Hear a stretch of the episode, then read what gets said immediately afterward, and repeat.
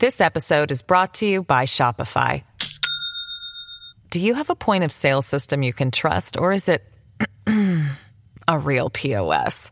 You need Shopify for retail. From accepting payments to managing inventory, Shopify POS has everything you need to sell in person. Go to shopify.com slash system, all lowercase, to take your retail business to the next level today. That's shopify.com slash system. さあ時刻6時25分になりましたここからはスタ新一郎さんでございますスタさんおはようございますよはい、おはようございます。ろしくお願いしますはい、スします。昨日タイガースナイスゲームでしたねそうですね。もう、まあ、ずーっとまあ A クラスね、維持してるんで、はいまあ、あのタイミングをね、見見あの見計らってんじゃないかなと思いますけどね。いやでもなんでしょうやっぱり、えー今シーズンはあのまあね連敗2で止めたということでずるずる負けないですよね。そうですね。うん。そこがね、強いところなんですよ。うんあのね、加えてですね、取るべきゲームは結構取ってるっていうふうにね、私は印象を持ってるんですけども、うんはい、うんええ。ねまあ、あの佐藤輝明選手もちょっと復調してきたようですしということでもありますし、うん。えーどうでしょう？あのまだ気が早いですがもう9月ぐらいはもう大阪入り浸りなんじゃないですか？いやいや、もうね、ん。あのそもうそろそろ入り浸りなのかなと思うんですけどね。まだ早い、はい、ぜひスタジオにも来てください。まだお会いできてないので。かそうですよね。はい。でそはい。れからニュースで言うとあの昨日ねニュースでもあったんですがあのクレムリンの上空にドローンが飛んできてということなんですけれども、ささん、はい。あの僕ら勝手にクレムリンの上とかね例えばもっと言うとホワイトハウスもそうですし、まあ、日本でも首相官邸そうですけれどもなんか、え。あんな飛んでくるんですか？それまでにこうえーなんだそういう防衛体制とかどうなってるのかなと思ってまして。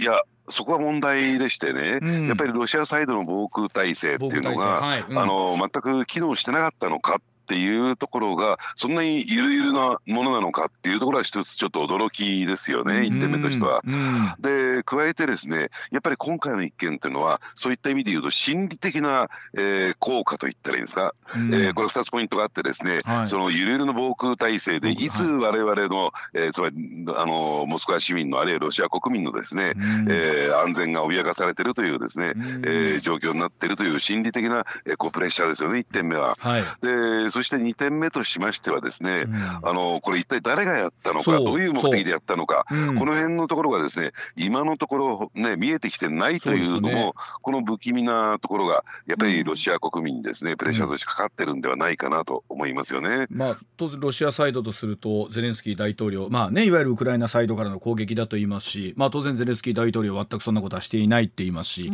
考えによっては今須田さんおっしゃった意味ではその国内からということも当然可能性としてあるわけですよねいろんな状況あるわけですからね。そうですうん。ねでそしてですねちょっとこれを見ていくためのですねポイント2つありましてね、うん。で一つはですねこれ忘れがちなんですけれどもこういった、えーことがもし仮にですよウクライナがやったとしてですね、うん。国際法上どうなのか国際上法上ですね、うん。合法なのかどうなのかっていう点で考えますとね、うん。これ民間施設であるとか、うん。あるいはえー民間の住宅民間人を狙ったものではないですから、うん。で現実問題両国は戦争状態を陥っているためにですね、うん。その指揮命令系統を狙ったという点で言うとですね、うん全くの合法なんですよあなるほど国際法上はねな。るほどはい。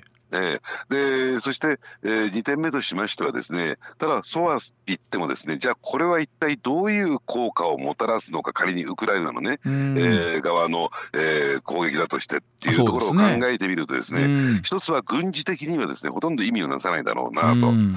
ただ、えー今日ず冒頭から申し上げているように、えー心理的な意味合い、うん。えーまあ、その疑心暗鬼を引き起こすであるとなか。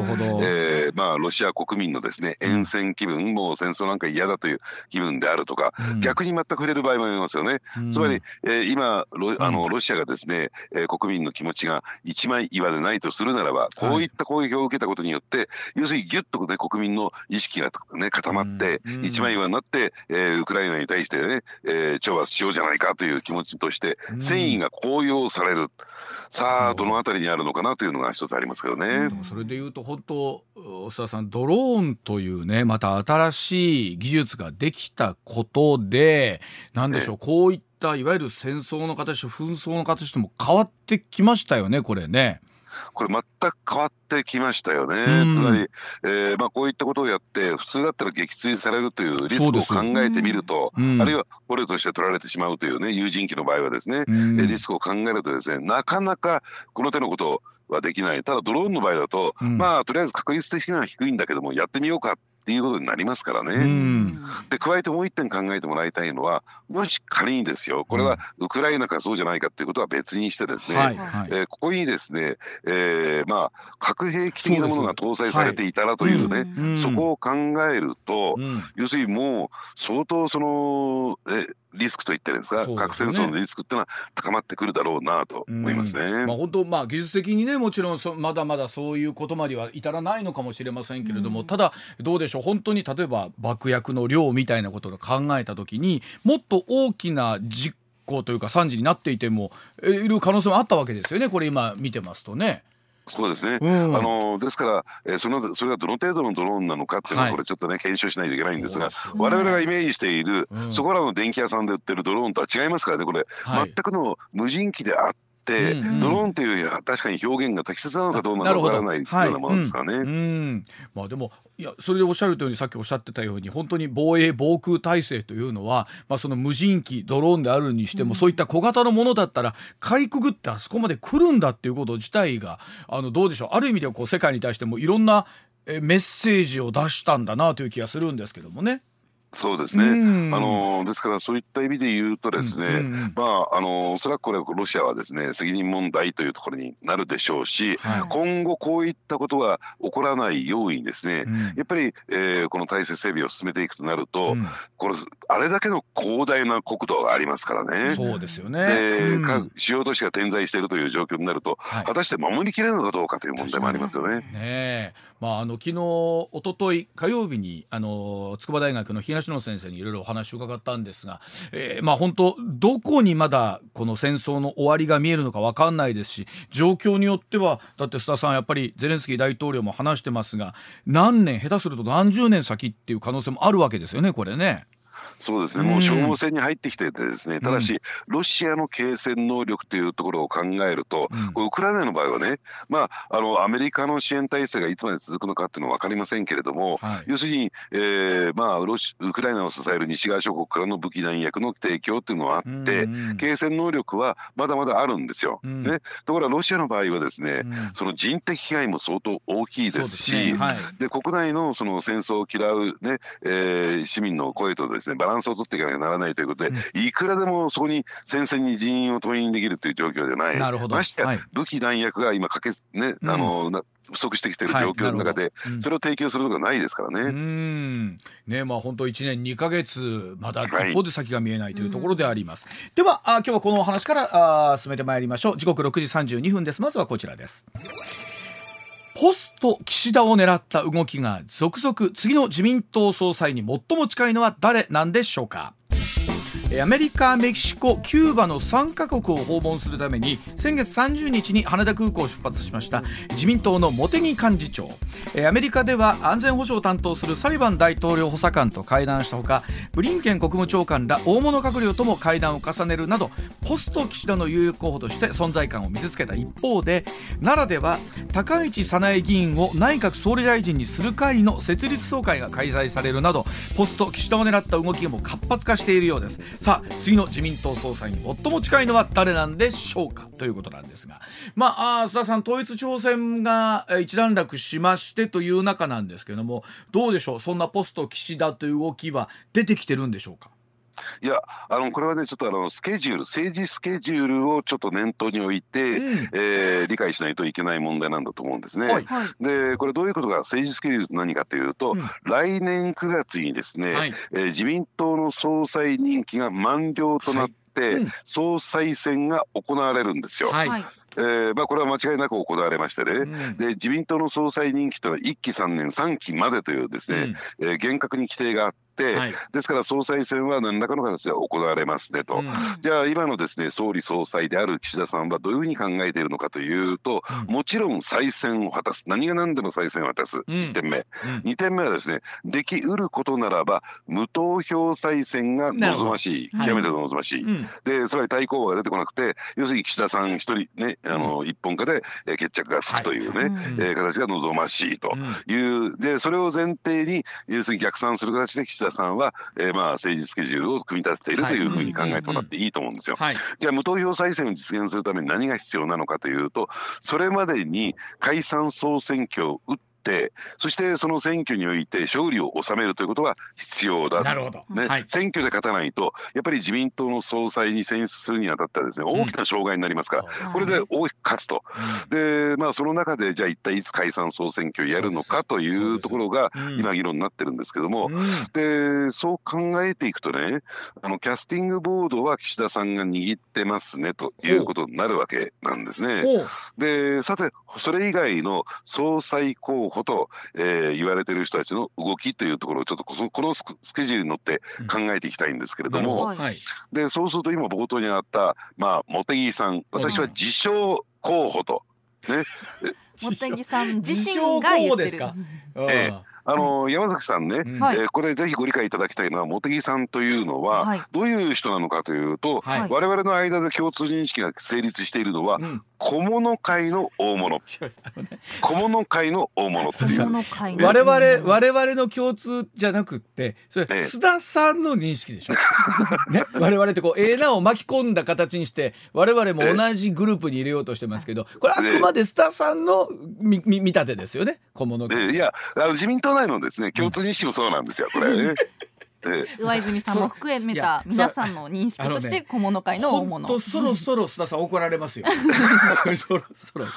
えでもえ何度も言ってますけど、自民党幹事長は小物会の大物じゃできないんじゃないんですか？うん。いやだからね、うん。あの要するに自分の実力だけで幹事長幹事長職が務まっているんであるならば、うん。まあここはですねなんと言ったらいいんですかね次期総理総裁としては非常にこう有力なナンバー2のポストにいるわ本来。そうですよね幹事長はね、ナンバー2のポストはい。ええ。でもそういった声がそういった機運がですねじゃあなぜ党内から盛り上がってこないのかというと、うん。ここに私のキーワードの小物会の大物つまり、うん。えー自分の力だけではですね幹事長職が強まらないね、うん。務まらない。うん。でこれは2つポイントあってですね、うん。えー一つはですねやっぱり、えーまあ麻生派を率いる、ねうん。党内の、ね、大派閥麻生派を率いるうん。麻生副総裁とはい。非常にいい関係にある。その貢献っていうのかな、えー麻生副総裁のですね全面バックアップを受ける形で、えーなんとか幹事長職が務まっているとうんいうのが一つ目のポイント。うんね、で二つ目としてはですねじゃあ総裁選に出馬するのはいいけれども総理総裁を目指すのはいいけれども、うん。平成権つまり茂木派という派閥がある、うんこれ旧竹下派なんだけども、はい。うん。そこ自体が一枚岩で茂木さんを推してるんですか？うんつまり、えー派閥として、えー茂木さんはその総理総裁候補として全面的なバッップを受けているんですか？というと、うん。どうやら必ずしもそうではなくて、はい、うんよく見るとその茂木派平成権の中はうん。2つに分かれてんじゃないか。はいはいでじゃあどういうことかというと、うん。えー茂木さんを模してる人たちはもちろんいますよ。うん。ね、ただそれ以外に小渕優子さん、はい。もう最近ですねいろんなところで名前に出てくるね。小渕優子さん、うん。ね。えーをしている、うん。要するに、えー、茂木派参議院のグループっていうのがうん。いるんじゃないですかと、うん。ね。いうところなんですよ。うん。つまり茂木さん自身がまだ党内をまとめきれていないという、あは派閥内をまとめきれていないという状況があるのではないかなと思いますけどね。うん。まあ、いずれにしても今後仮に総裁選となってくるきて麻生派のバックアップを受けないことにはとなるしそうなったらそうなったで麻生さんに足向けて寝られないしっていうところを含めてですからまあええ。その茂木さんの存在感がどれぐらい党内であるのかっていうことでしょうけども。ただええ。これねあのーさん例えば総裁選となった時に今同じ党役員なわけですよね、そうですね。ええ幹事長ということですから。はいそうです。うんですからあのやはりですね岸田総理総裁を支えていく全面的に支えていかなきゃ、今の体制を支えていかなきゃならないという、そういう任を持ってますから、うんここでね総裁選に出馬するぞっていうふうにうん反旗を翻すというのは、うんうんつまりこれは当確運動ですから言ってみればそうですよね総裁選に出馬するっていうのは。ですよねうんですからそれはなかなか矛盾すると、えーでですからできないということにもなるのかなと思いますね。しかも選挙を担う幹事長となってくるとですよ。今回の次の仮に総選挙いつあるかですけれどもそこはもう茂木さん自分の力を出さないことには選挙勝てないわけですからね。ねうん。で選挙で仮に勝ってしまうと、うん。えー岸田さんが、えー総理総裁としてですね的確になってしまうと。うんねえーまあ言ってみればじゃあ岸田さんでいいじゃないかということになってしまう、ね。はい。そうするとポストを岸田を伺えることがなかなか難しくなるっていう自己矛盾に陥るんですね。はいはいで一方で奈良なんですけど、まあ、高市早苗議員を内閣総理大臣にする会というのができたということなんですけれども、ほら、ええー前回特に奈良はですねあのね統一地方選の中でもありましたけれども高市さん厳しい状況でしたよね奈良県知事選含めてということなんですけど。そうですね、んえー言ってみれば奈良県知事選はですね,、えーなね自民党奈良県連が真っ二つに分かれて分裂してしまったという状況がありますから、うん。じゃあ県内まとめきれているんですか？というね、うん。えーところもある。でこれね、えーまあ総裁選自民党の総裁選というと、えーまあ一つはですね国会議員票っていうのがありますよね。うん。でもう一つが地方票っていうのがあるんですよ。はい、なるほど、うんでこれもうこれはね、えーまあ不分率と言ったらいいんですかね、うん。えーというふうに言われてるのが要するに自分の出身県で、うん。えー例えば3票全票取らなければ、うん。まあ総総裁になる資格はないんじゃないの？あるいは、うん。そう自分の、えー県をまとめきれないのが、えーねうん、総裁になれるはずもないよね。っていうですね、うん。そういう言われ方もあるんですよ。じゃああの奈良県をまとめきれるのかどうなのかはい、っていう問題。そうですね。ただその前段として総裁選に出馬するにあたっては20人の推薦人が必要なんですね、はい。国会議員20人の。う。ん20人集められるんですかというところが、うん。えー一つポイントで前回の総裁選はやっぱりそこはですねやっぱり安倍さんの、えー意向があったから安倍さんの、えー一声があったからこそ、えー協力したという国会議員もたくさんいましたからね。うん。だからそういった点で言うとじゃあ果たして、えー次の総裁選で20人集めきれるのか20人っていうのはどういうことになるかというとですね、これで、えー岸田さんに弓を引くわけですから、はい。えーね、総裁選が終わった後に負けてしまうと、うん。えー逆賊といったらいいんですか？敵になっちゃうんですよ。ね。応援してきた人たちもまた立場があまり良くなくなってしまいますもんね。そうなんですね。ですからよく正解語で言うところの干されるとはい。重要な役職につけてもらうことができないとかね、うん。要するに高市さんと、えーまああの面を共にしてしまうという状況。うん。でそこまでして高市さんを応援する人が一体どのぐらい出てくるのかっていうのが一つ注目ポイントだと思いますけどね。それで言うと本当サラリーマンと政治家結局はね人間が動くって近いもんがあるなと思うんですけど、はいどっかで誰かを押すということはその人と須田さん心中する部分であるわけじゃないですか。うんそうなったら、うん、ええ私ね毎日放送で上泉さんが社長選挙に出るとするならば絶対押しますよ。ありがとうございます。推薦人に名前書きますよ。あありがとうございます運命共にしますよ、ここは。ありがとうございます。じゃあうちが仮に選挙の時には一つどうぞアホなこと言わな い。いやいやというのと同じでね。いやで結局はいえーそこ自分が担いだ人が勝った場合には当然いいポストが回ってくるけれども、はいはいそうでなければ冷や飯を食うというのは、ねいつの時代もどこもそうなんですよね。うんでもそういう状況の中で20人集まるのが、まあ、危うい状況っていうのは、うんちょっとあまりよろしくないですよね。だからそのために、うん。やっぱりね、うん。えー小売代持ち代といって、ね、ボンクレにはですねお金を配ったりとか、ね、その人のためにですね、うん。えー何かポストを用意したりとか、うんあるいはパーティー券ちょっと売れないんですって「あ分かった分かった。もう10枚でも20枚でも持ってこんかい」みたいなね。なんで大阪弁やねんな。まあいいや。いやでいうととなるとかですよ。あの例えばね、まあ岸田さんもまあなってしばらくしてなんなら、えーそれこそ一説にはサミットまで持たない論まであのね須田さん去年の年末とかあったじゃないですか。ええでこれがここに来てじわじわと内閣支持率復活してきました、はいさあそうなってくるとなってくるとで周りの人はこの何でしょういたしかゆしというか俺次私次狙ってたのにっていう人はさあ今どんなスタンスで岸田さんを見てるかですよね。いや、うん。だからその辺はね、うん。えー政治家というのは、うん。あのーすぐねうん。手のひら返しをしますから、うん。もうこれはねタイミング悪いとなったら、はい。すぐ「いやいやもう最初から私で、えー岸田さんを支援して応援したんですよ」と「でも全然全然総裁選出るつもりありません」みたいなね。まあいかにも小物会の大物っぽいよう いな一人だけやんそれも えそれで言うとですよ。でも須田さんええ。確かに今名前上がった例えばまあ茂木さんとか高市さんというのは常にねお名前もちろん上がってくるとこなんですけど、うん例えばそれさ河野さんとかっていうのは最近どうなんですか？党内での評判だったりあるいはその野心みたいなとこも含めてなんですけれども。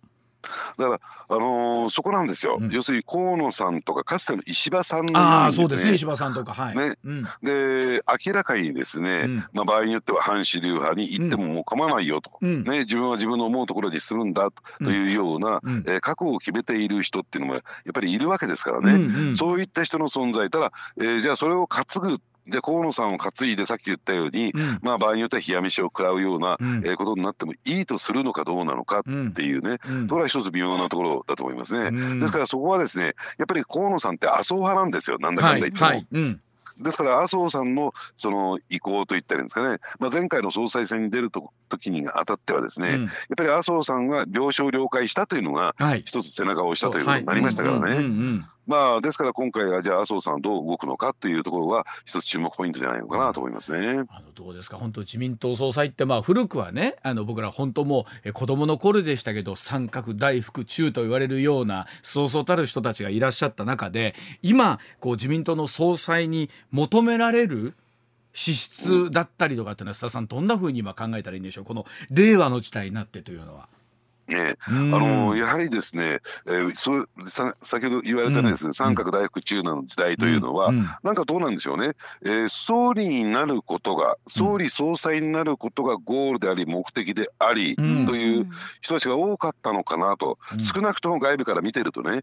何かそのじゃあ総理になってこれをやります。こういう政策を実現しますということが、うん。なかなか聞こえてこなかった。うん。ですからなんか党内事情によってあるいは党内のパワーバランスによって、うん。えー結果的に決められてきてしまって、うん。で結果的にじゃあ総理になって何をやったのかいややっぱり思い浮かぶというのはうん。あの私がね、まあ、誤解を恐れずに言うとするならば、例えば、えー田中角栄さんの日報列島改造であるとかね、うんうん。であるいは中曽根さんの不沈艦空母じゃないけれども、うん。要するにあの日米のね、うん。えー関係をより前進させるとか、うん。まあ、そのぐらいなんですよ。うん。何か、えーこの人はこれをやると言ってそれに実行しで移したっていう人はね、うんうん。ですから、えーそういった意味で言うところ平成令和に移ってから、うん。やっぱりじゃあ何をやるのか、そううん。総理総裁になってから何をやるのかっていうところがやっぱり注目されるし問われてるという状況になってるのかなと思いますけどそれね。こそやっぱりあの、ね、5月3日憲法記念日でもありましたけれども憲法の在り方はどうあるのか国の安全保障どうあるのかっていうのがどうでしょう。本当に、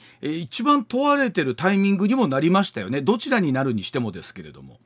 そうですね、うんうん。あのですからあのそういった点で言うとポスト、えーつまり岸田さんはですね、うん。やっぱりあの憲法というところを明確に打ち出したわけですから、うん。じゃあ果たして本当にそれすらだって、えーね、8年近くやった安倍さんですら、えーそれは実現できなかったわけですから、ね。じゃあ岸田さんはそれを具体的にどう実行していくのかってうん。いうところが必要になってくるのかなと思いますけどね。あ、どうでしょうもちろんサミットが終わらないことにはいろんなもの動かないと思うんですけれどもどうなんですか須田さんこのコーナー見立てとして最後に、えっと、選挙はいつだというふうにご覧になってます？えあのわはい総選挙は。うん。はい、あの私はですね、えー年内に選挙が行われるんではないかと思いますし、うん。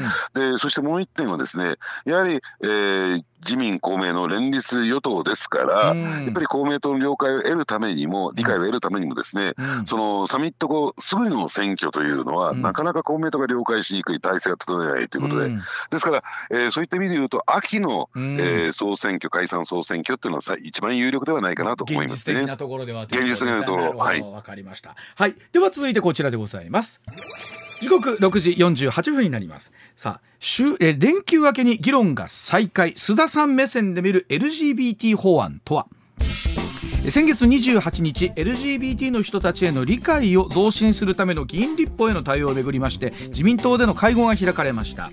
え性自認を利用とする理由とする差別は許されないとの文言の扱いで、はい。出席者からはそのまま成立させるべきとの意見がある一方で、何が差別に当たるのかが曖昧で認められないとの意見が出たほか、はい。え今月の G7 広島サミットまでの成立を求める声が強まっていることをめぐっても G7 前の成立を主張する意見と期限を区切るべきではないとの意見が出されたため会議大型連休明け来週8日に議論再開されることになりましたさあ今回のこのお話で須田さんに要点を整理していただきたいと思います。須田さんお願いします。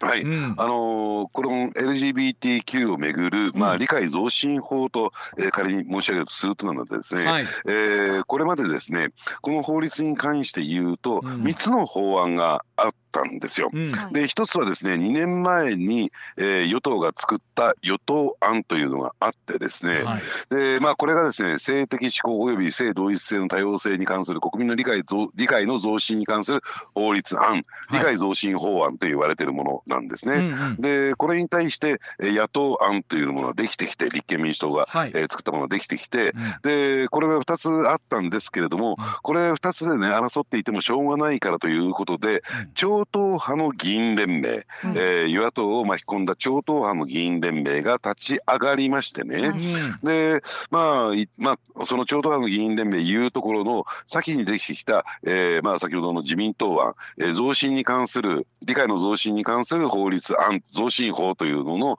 叩き台にして、えー新たにですね法案が作られたわけなんですね。はい。だからこれを、えーまあ、修正増進法と言われている。この3つの法案があった三つあんですよ。りますはいうんでただしですねこの中で、えーまあいろいろと問題 This episode is brought to you by Shopify. Do you have a point of sale system you can trust, or is it a real POS? You need Shopify for retail. From accepting payments to managing inventory, Shopify POS has everything you need to sell in person. Go to shopify.com slash system, all lowercase, to take your retail business to the next level today. That's shopify.com slash system. が出てきましてね。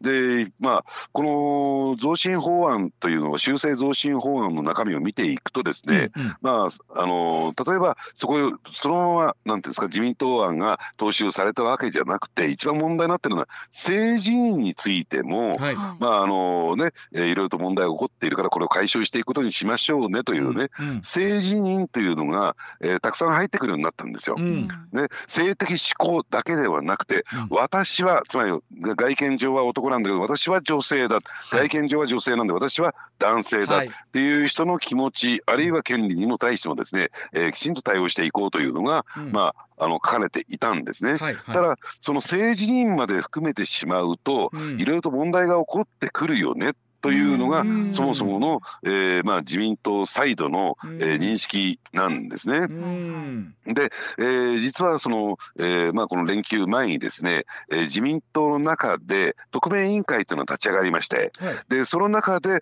その先ほど申し上げた、えー修正理解増進法案というのが議論されることになったんですよ。うん。でところが今言ったような問題点がいろいろと出てきてしまいましてね大紛糾してうん。超党派の議員連盟が作った、うん。えーこの、えー増進法については、うん。えーまあ認められないっていうことになってしまった。ほう。でこれでなぜか不思議なことに、えーなんですかね新聞もあるいはそれ以外のメディアもですね表に出てきてないんですけどもこれおそらく連休明けに出てくると思うんですがはい。実を言うとねその自民党の特命委員会は特命委員会で独自の法案を今作ってるんですよ。はいはいでおそらくこれが、えー5月8日の、うんえー特命委員会自民党なんかの特命委員会で出てきそうな今方向になってるんですうね。んで実はそういうだから4つ目の法案が出てきちゃうんですよこれ。で4つ目の法案は今までの法案となどこが違うんですか？そこポイントですよね。うんうん。で実はですねそれはまだ表に出てきていないので、うん。えー私もね、えーまあ、正確にズバリ言うことはできないんですけれどもうん。ただ、えー取材の結果ですねいろいろと、えー出てきている情報をもとにですね、うん。えーまあ、ベースにですね今日初めてお話をさせていただくとするならばうん。もともとの法案修正案と自民党案の中を見てみるとですね、うん。この法案が成立するとこれはただ単純な理念法ではなくて、うん。いろんな、えー行動まうん。あこれ地方公共団体であるとか学校だとかうん。が、えーを責任を負うことになるんですよ。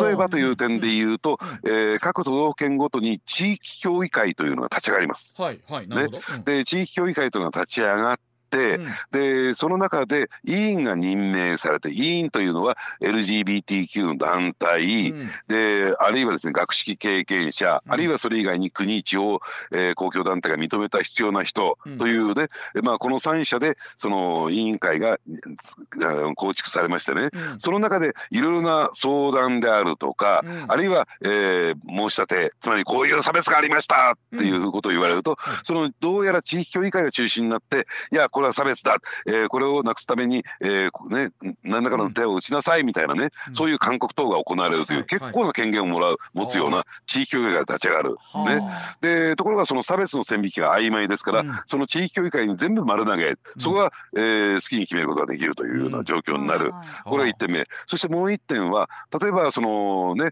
えーこれは啓蒙活動をやらなきゃならないということで、えー学校や地域社会に対してですね、えー例えばそういうね勉強会あるいは学校は授業としてそれをやる、うん。そのために講師を派遣する、はいはい。例えば何かこう映像を見せるための DVD を制作するうんうん。などのですねいろんな施策が出てきちゃうんですよ。出て。きますね。はい、なるほど。で、うん。そういったことというのはちょっといくらなんでも強引すぎやしませんかということで、うん。どうやら、えー新しいですね法案にはそこがすっぽり抜け落ちてきそうなんですね。はあ。つまり特命委員会に、はい。えーつまりあの要するにやっぱり理念法という形で取るらしいんですよ。うん。うんだから理念法というかこうみんなでこういうことを推進しましょうということですよね。でもねそう理念法でないとなってくるとそこに対して罰則の規定みたいなのもついてくるのかなと思ったりもするんですけれども。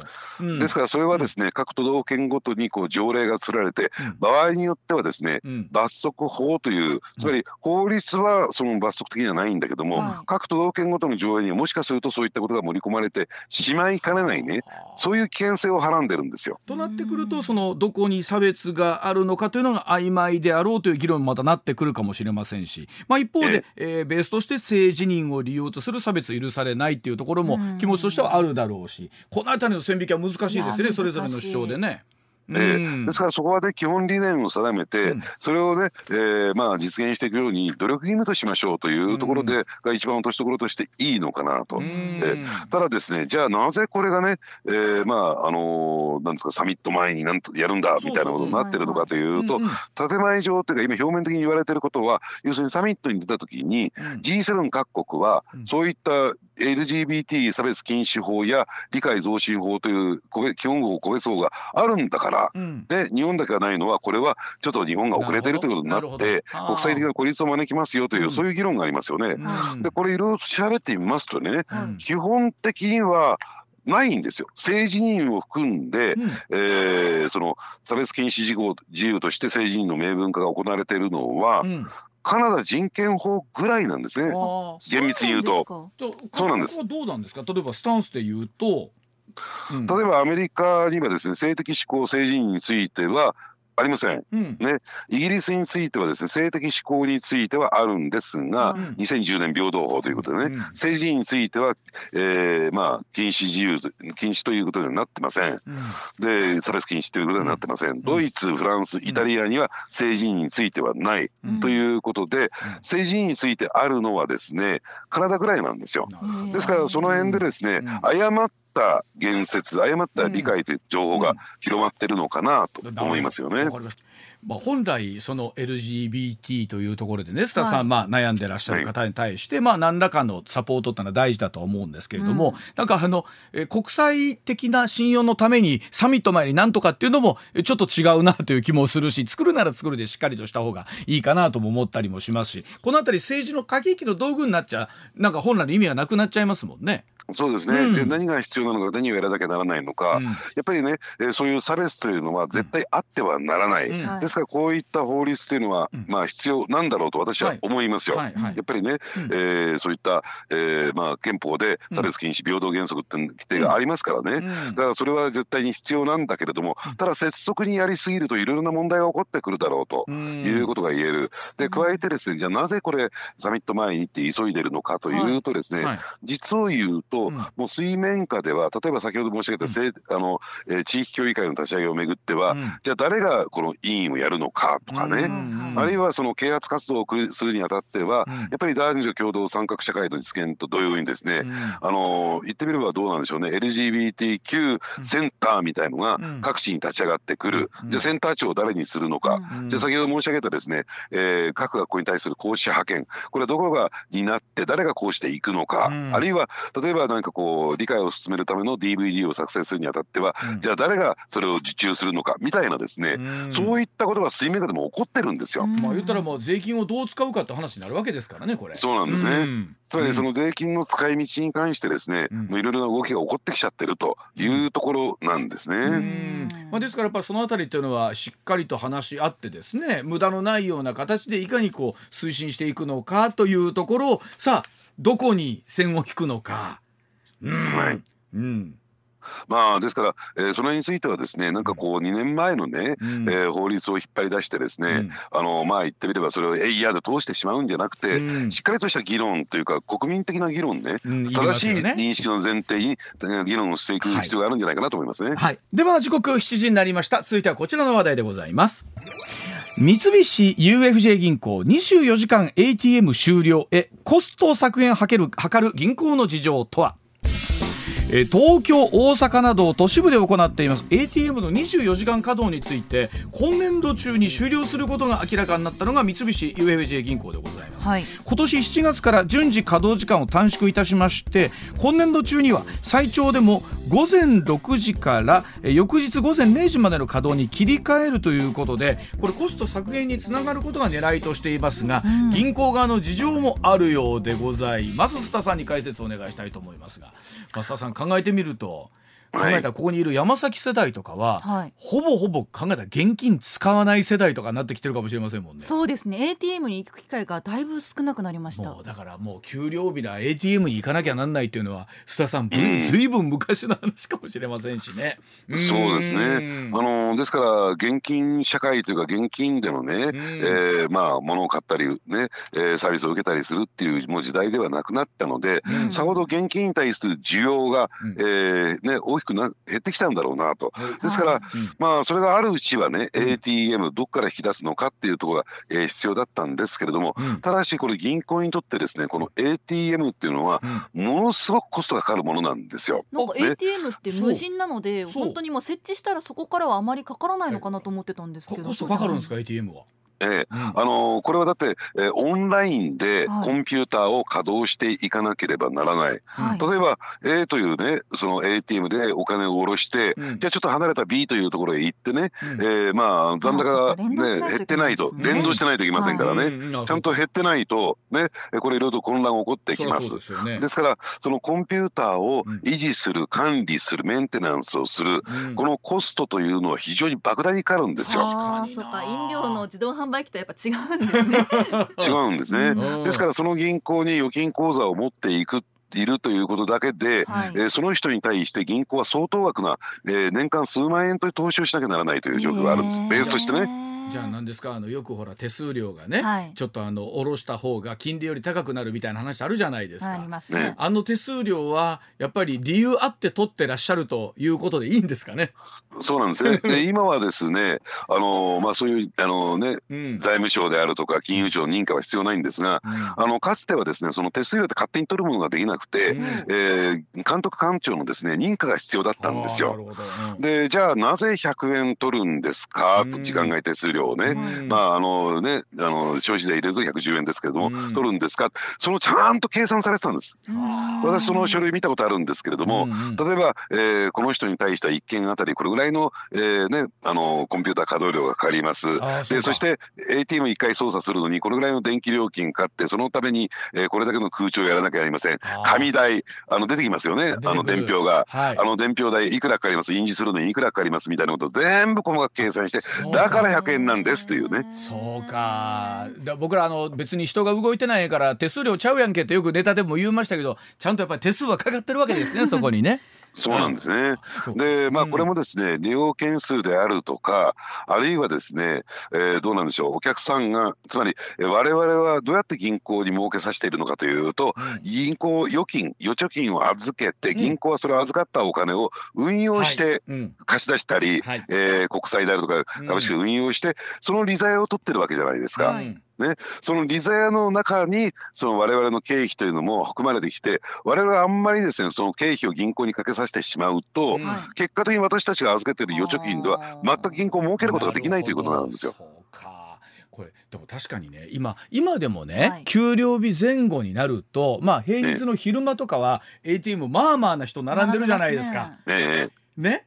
でもこれが夜中まで空いてる必要があるかっていうとだってこれ UFJ のその ATM が深夜を停止するとしても、コンビニエンスストアなどの ATM では使えるってことなんでそれも無理なんですかね？いやあのー、だからそれは使えるという状況になるんでしょうね。そだからこれ20年ぐらい前からですね、うん、要するに実を言うと銀行の、うん、えー、店舗そして ATM、はい、どんどんどんどん減ってきたんですよ。で20年前からですよ。ね、でそうすると不便じゃないか。いやいやコンビニの ATM がありますからそちらでご利用してくださいという形で、うん、そっちへ誘導してったんですよ。はいはい。ね、ですから、そういった意味で言うとコンビニ ATM でお金を下ろしてくださいというのがもう一般的になってきた、うん、もう役割を銀行の ATM を終えたという、そういう認識もあるんですよ。確かにその僕ら普通にね、はい、あのお仕事とかじゃなくって使う場合って、じゃあ夜中にそこまでお金引き出さなっていうほど、うん、今ねでほ本当にね深夜に居酒屋に行って現金しか使えないどうしようってなった時にコンビニでかかる手数料300円はまあ許せますもんね 心としては。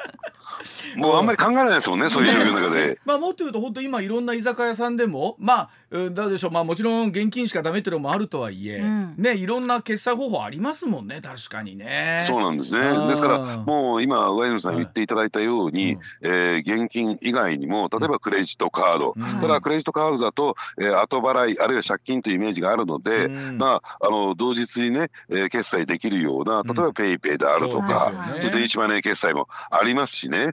でなおかつでもそれだとなかなかこう割り勘がっていうと割り勘もできるような今仕組みになってると。なってますね。でもそうするとこれどうですか？例えば三菱 UFJ 以外にも、各個、え状況を見て追随するというかいわゆる大手銀行さんこうなっていくんですかね？いやもちろんなってきます。うん、でこれねあのー、ここからがちょっと今日のポイントでね、うん、いや銀行はですねどんどんどんどん不便にさせていくんですよって、うん、使いにくくしていく。うん。でそうすることによって何が起こるかというとですね電子マネー決済にどんどんどんどんシフトしていく。なるほど、はいはい、この便利なままだとねみんなシフトしないんですよ。確かに、うんうんね、うん、わざとこうやって不便な利便性の低い。これ今おそらく、ね、放送ね、うん、銀行の方が聞いてバタスだねやる余計なこと言いやってみたいな思ってるかもしれませんが、うん、これが本音です。はっきり申し上げて。まあでもそうすることによって国としてみれば国民の通貨をしっかり可視化したいというところあるでしょうからね。まあ、そうですね。でおっしゃる通りなんですよ。だからそうするとですねお店の側も、要するにそういった現金じゃなくなりますからごまかすことがなかなかできなくなってくるというところもありますからね。本当思うんですけど、あの新しく紙幣が発行されるじゃないですかもう来年ね。はい、あの紙幣ってどれぐらいこう流通してさらにもう今ここにいる山崎の孫世代になってくるとまだ現金使ってるんですかっていうのは本当須田さん現実としてありそうですもんね。えー、ただ,、まただね私思うんですよ、うん、あのね、うんうん、あの新地とか行ってねお姉さんにチップ渡す時にやっぱりここは現金じゃないですか、うんうん、だからもう須田さんそれもあのキャッシュレスでペイペイで払います現金で何のありがたみもない。何のありがたみもないあれになりますよもう。あれでしょ、ね、ちょっとあの札束ピピッと畳んでちょっと隙間とかに入れたいわけでしょ？そうそうそうそう。そう、ね、はい、えー、そういう文化もなくなります。はい。な残念です。寂しくなりますね。明日は子供の日ですよ。何をおっしゃってるんですか、ね、ではすいません。この後7時台はさらに脂っこいを話したということなんで覚悟してお待ちをしております上泉雄一のエーナーではあなたのメッセージをお待ちしています。ニュースについて言いたいことはもちろん暮らしの中で感じたいろんなことぜひ送ってください。メール uwa.mbs1179.com ツイッターではハッシュタグエーナーをつけてつぶやいてください。ツッコミニュースランキング。時事問題から芸能スポーツまで突っ込まずにはいられない注目ニュースを独自のランキングでご紹介。ランキングを紹介する前にまずはスポーツと芸能の話題から。はい。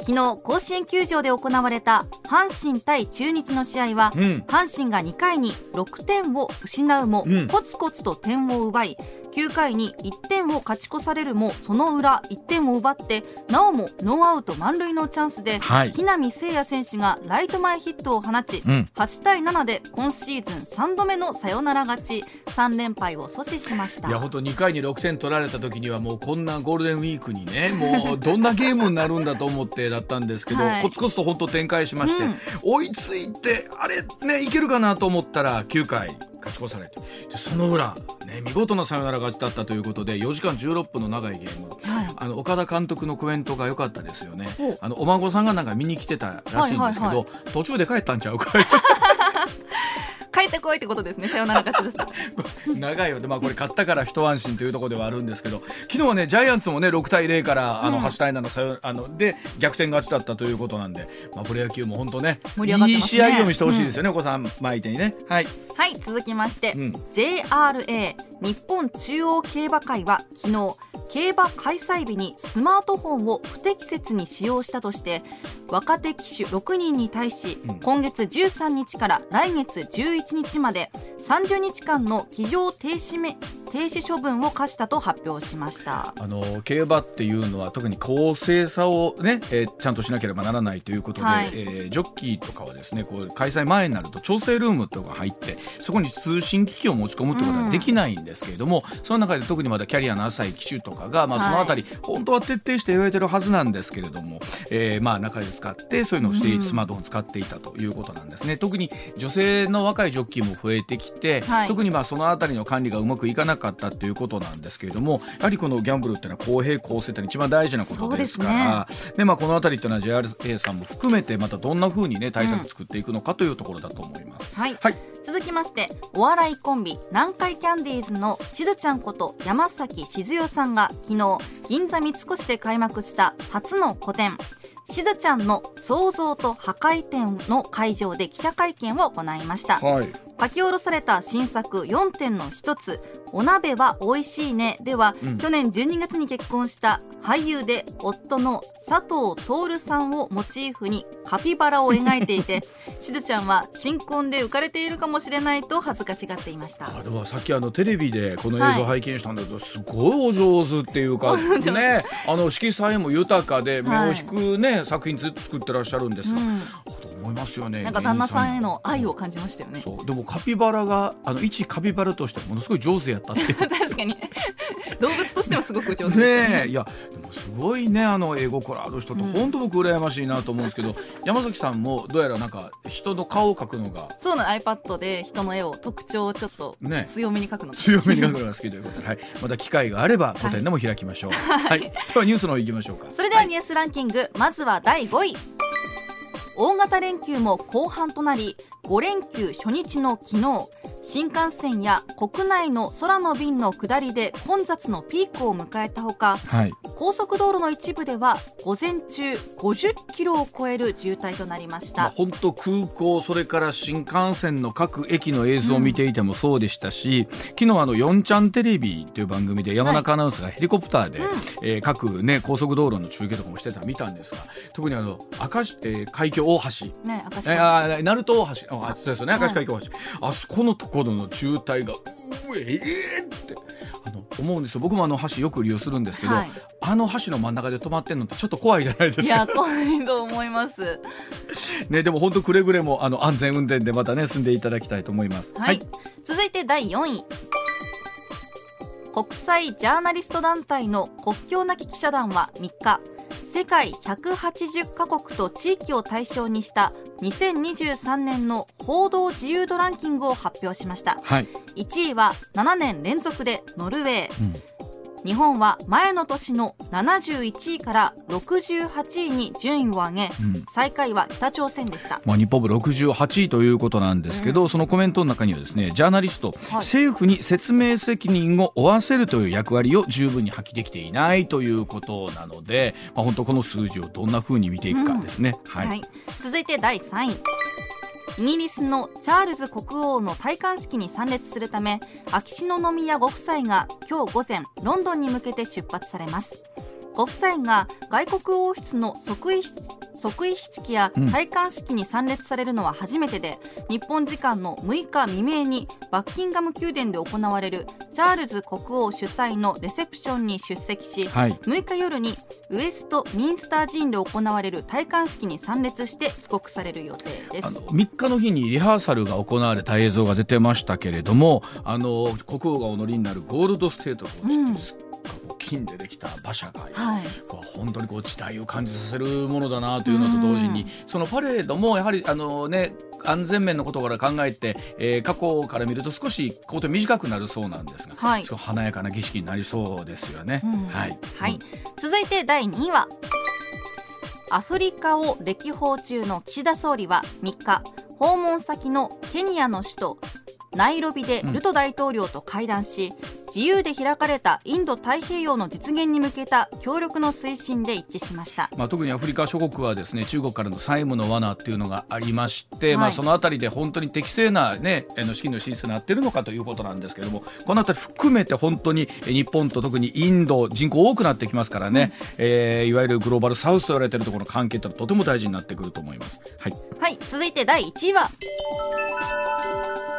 ロシア大統領府はプーチン大統領の執務室があるモスクワのクレムリンに3日未明ドローン攻撃が試みられたと発表しました。